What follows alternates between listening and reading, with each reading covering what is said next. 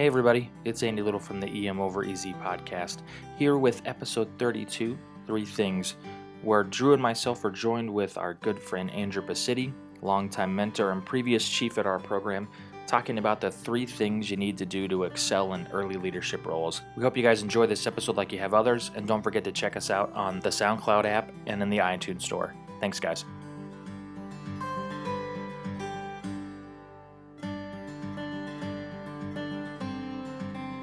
All right, everybody, welcome to EM Over Easy. We are here in uh, Las Vegas, Nevada, with a couple couple guests with us today. We're it's Drew and I are here. Tanner's at home, and we are joined by two of our good friends, Andrew Pacitti and Rachel Price.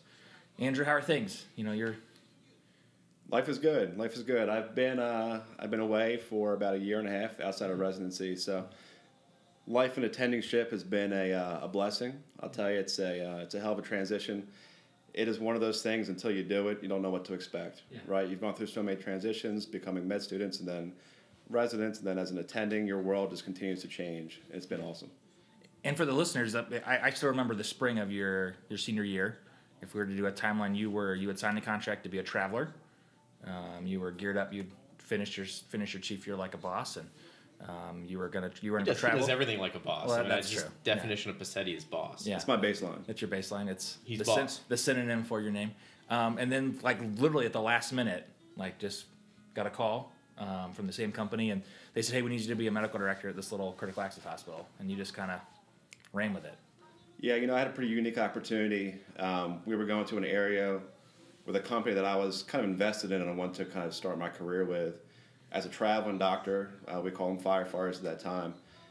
Pretty unique opportunity, right? There's a lot of opportunities when you graduate to kind of look for different jobs in different markets. And if you have a job or a company you want to work with that's outside the market that you want to live in, there are some opportunities to explore from that angle. So I actually went that route. Um, and then kind of got thrust into a uh, leadership position. An opportunity arose pretty early, and I was willing to take the responsibility and kind of run with it. And I've, uh, you know, it's it's been a transition, but I've had a lot of guidance and kind of leadership opportunities in the meantime. So I, I like the challenge. So, Drew, we want to pick your brain a little bit. You are a uh, just over a year out in practice. You've taken on this huge leadership role. Give us your first take on that, and then how that transition into really leading physicians that have been in practice for years, that are much older than you. Uh, a new site for the for the company, um, a new leadership role for you, and sure experience being a chief resident, which certainly puts you in a leadership position, but really nothing. Um, no chance to get your practice underneath your wings before you start off as as a director of apartment. So, a lot of people are off. a lot of people listening to this are, are young physicians that are interested in getting their career started. A lot of them are going to want to go into leadership in, in some way, form, or fashion down the road, and want to hear your take and your advice for for those people and what the experience was for you. Yeah, so for me, you know, it's I do have a very unique experience. Very right? unique. Not not everyone kind of gets thrown into that opportunity pretty early in their career. Um, I'll tell you, when you first get out, you want to start learning your how you're going to practice clinically, right? So, you you kind of come out into the the realm of I'm now an ER doc, fully fledged, practicing as an attending. When you have that opportunity to take on leadership role, especially at a small critical access hospital where I am, you change your outlook, right? It's not all about you and how I'm going to interact and how I'm going to practice emergency medicine. It's how you're going to build a team, right? So you're you're building a team, and you are now the the boss. You are now the leader of essentially a group of physicians who've been practicing for many years. So you have to kind of look into a perspective of how am I going to be successful and what kind of tools do I need and how I'm going to build this, you know, your own tool set, which you've built throughout through residency, but now it's more of a social and, and how do you how do you build a good staff and ED leadership. And for me, there's a couple rules um, that I kind of live by, which I think have really helped me over the uh, the last year and a half. Three things. One, be fair. Two, be consistent. Uh, and three is always be reliable. So if you do all three of those things, people are going to respect you.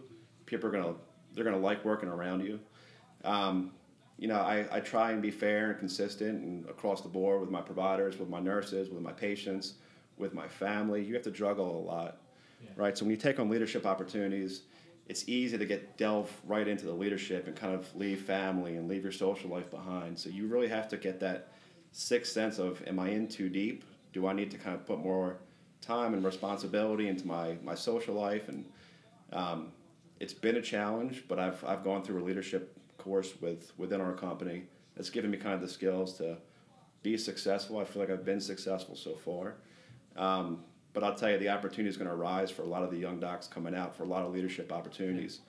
Uh, don't be scared because you're just fresh out. You're you have the tools to succeed, and I um, I urge you to to think if that's an opportunity to take it and run with it. So let's rewind for a second and take us back to day one when you got offered this job, and what Oh. were your thoughts? What were your feelings? And then take us to day one, stepping into the hospital as the director, and kind of give us that perspective of the gut check that you had to go through to say, I'm going to do this or I'm not going to do this. And then the second gut check, I imagine a gut check when you actually step foot in the hospital as as the director, just a few months into your your clinical practice, and uh, and what that was like. Oh yeah, there's a there's a lot of gut checks. Your first day as an attending is a hell of a gut check. Um, your first day as a as a director and a leader is uh, that's that's an interesting one. I, I was chief resident, so I kind of had people like look up to me and have responsibilities. When you walk into a hospital as an ED director, and never have done that before. It's a kick in the rear end. It's this is real. This is it is on. These patients need me. The staff needs me. The nursing director. I have a CEO. I have a lot of relationships that I need, I need to build and I need to maintain. So I was nervous as hell when I first got started. I mean, I didn't know if I was doing the right thing. Am I making the right decisions?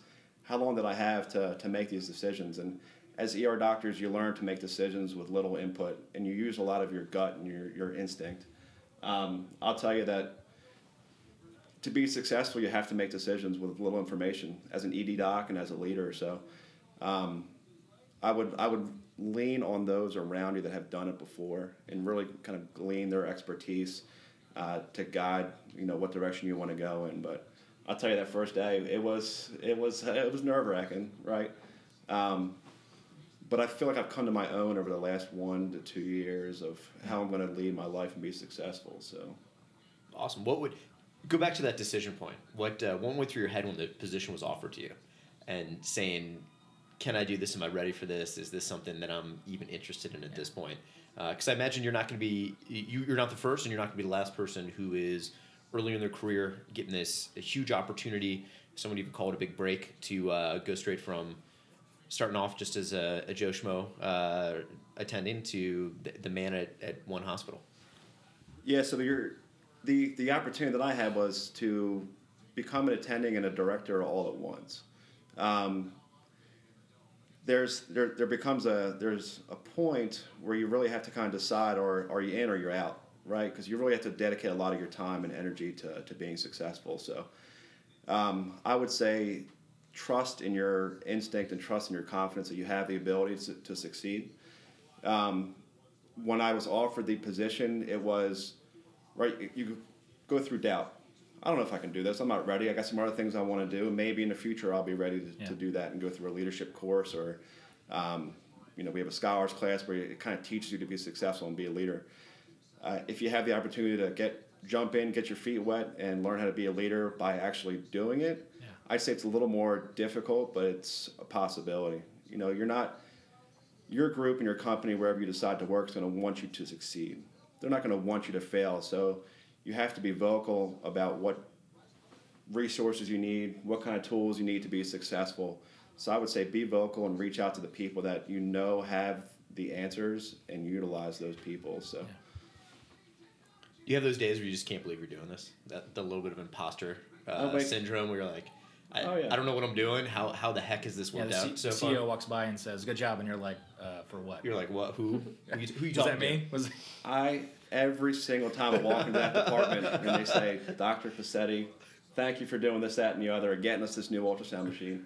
My CEO is amazing. That relationship that we've built has been phenomenal. Yeah. So it's all about you're gonna know your stuff clinically. You're gonna know what cold. You are fresh out. You have all the hot like topics, all the items you have under your belt. It's all about your social interaction, being confident and knowing that you can succeed. yeah. So you have to have that confidence. I think it's huge advice, whether it's going into an, an administrative role like you did, or or Andy uh, starting off as faculty at a residency program, and that's not unrealistic for a lot of people to go into. You're you're stepping into a role that not just being an attending, which is a challenge in itself, but stepping into the role of something more than just an attending. There's an extra component to it. And here's some And- problems we need solved. Go there's for it. problems you need solved. It, it demands a um, certain additional level of respect from just being an attending, Yeah. and it demands a additional level of function and and follow through and performance for the person Yeah. doing it. And and I, I think your your advice about being fair and consistent and, and dependable is, is huge. If we can all do that in our careers, then I think we're gonna have really successful careers. I would urge you to, to not only do it in your career, but in your life. Life, absolutely. Right. You know, you have to take a step back and look at the big picture from the from the view from the plane, right? So how you're you're all going to be successful. You know, you all have trained so hard to get where you are. You just need to make sure what you're doing is meaningful to you, to your family. And I, I'd urge everyone to take that time to to develop and foster those relationships with your parents, with your family, your kids. I mean, you've put a lot off to get to where you are, and you've had support.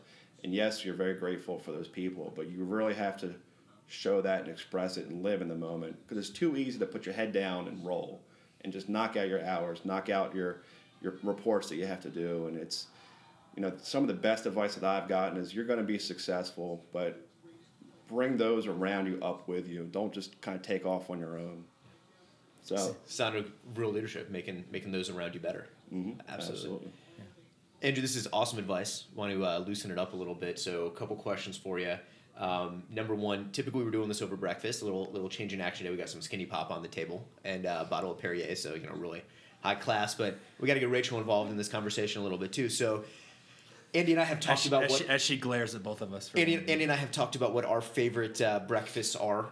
And is there a spot you're down in uh, down in Kentucky now or somewhere else that this is your go-to place uh, for breakfast? And also, what is your your breakfast of choice? If you could have breakfast, any any kind of breakfast item, what would it be?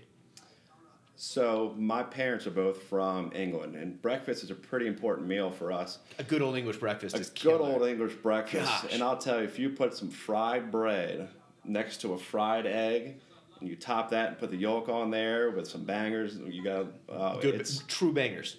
true bangers, What are English bangers? style. That, that sausage like you've never had bangers. before. Rich and I are like, what's a banger? Um, Yes. So sausage. Okay, so sausage. It's, no, it's, it's not. It's but not it's just not a sausage. It's sausage. sausage like you've never had before. Yes. Saying it's sausage would be insulting to bangers. Okay, it's a bangers. Right, exactly. And my father can make a bang up fried bread, and I'll tell you, it's it's not healthy. It's a once a year.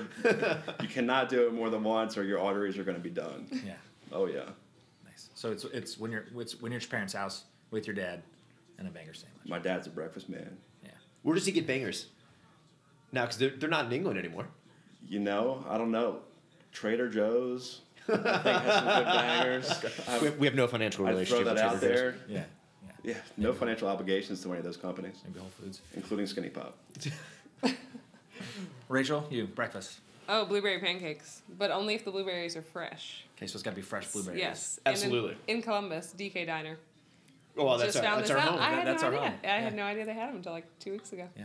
It's because this is the donut batter. That's what that's what gets Is it. it? With blueberries. With Yeah, Pretty with incredible. blueberries. That sounds awesome. So Is this show sponsored by DK Diner? We have no sponsorships, no affiliations. It is funded out of our own pockets. But uh, trust me, we sponsor DK Diner ourselves. Yeah. I don't know if that's how it's supposed to work. Yeah. All right, so uh, next question, all right, final question is uh, superhero. So, Andy, remind us your superhero. Uh, Thor. Thor. God of Thunder, Mjolnir Hammer. I, I go much more existential. I'm, uh, I'm Splinter. Which, which again, to this day, we could argue if he's a superhero, but I'm gonna. We've already had this argument. You've already. Yeah, had I've- it, I've so- won the argument. You've won the argument. So. So this, Splinter. we can't continue to have the argument. Tanner's is uh, Wolverine to give you a reference. I think it's mostly because he can pull off the beard and the muscles and the Hugh Jackman esque kind of mystique. So, City, what do you got? Who's your superhero? So my superhero of choice, and I, I mean, I'm Clark Kent, Superman. Okay. I think it's uh, he has the skill and you the are ability Clark Kent in a lot of ways. Yeah. To to hold it together and just get things done when it needs to get done. Yeah. Love it. Yeah. Classic. It's uh, hard to go wrong with. Wonder Superman. Woman? I don't know. Give me another female uh, superhero. It doesn't have to be female. It doesn't have to be female. Just, just, superhero that represents you. Wonder Woman. I don't know. She's pretty. You well, we'll give it to you. we'll give it to you. All right. Yeah. All right. Well, thanks for joining us. Great conversation. Thanks for Look having forward me. to having you both back on a future episode of EM Over Easy. Hopefully, back at home, DK Diner in, uh, in Columbus. And until then, can't wait to talk to you guys again.